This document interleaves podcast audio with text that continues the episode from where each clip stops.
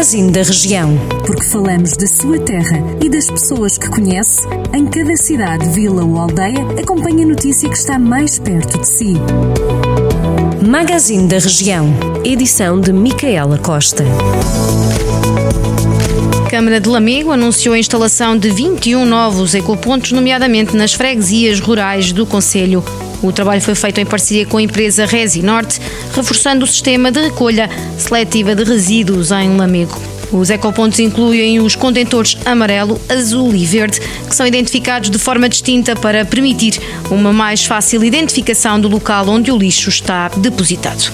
A campanha de incentivos Não Há Duas Sem Três já gerou 15.900 euros em vouchers para serem gastos em restaurantes, hotéis e lojas de artesanato e produtos locais no Conselho de Tabuaço. Segundo a autarquia, foram dados 795 vales com vista a incentivar os turistas a permanecerem e regressar a Tabuaço e a recuperar as perdas provocadas pela pandemia da Covid-19. Entre 15 de maio e 31 de outubro, a Câmara atribuiu vouchers no valor de 60 euros por cada reserva de duas ou mais noites numa unidade hoteleira do Conselho. O Mercado Municipal de Moimenta da Beira vai receber no próximo dia 20 de novembro a segunda edição do Festival da Abóbora, organizado pela Câmara Municipal. O evento, que teve a sua primeira edição em 2019, promete juntar no mesmo dia um concurso de abóboras que irá reconhecer a maior, a mais pesada e a mais original com prémios em dinheiro, um concurso também de abobrinhas ecológicas para as escolas e que irá distinguir as mais ecológicas e criativas, com vista a incentivar os mais novos à criatividade e à sensibilização para o respeito pelo ambiente. O prémio para os vencedores será constituído em livros ou jogos didáticos.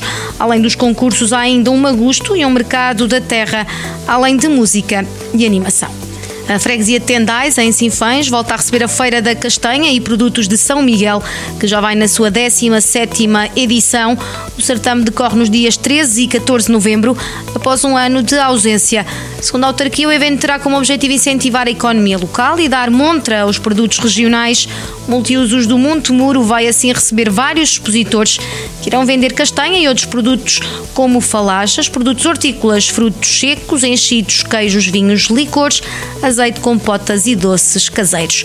Segundo o município de Sinfãs, a Feira de São Miguel terá ainda uma área de restauração que funcionará no sábado à noite e no domingo durante o dia.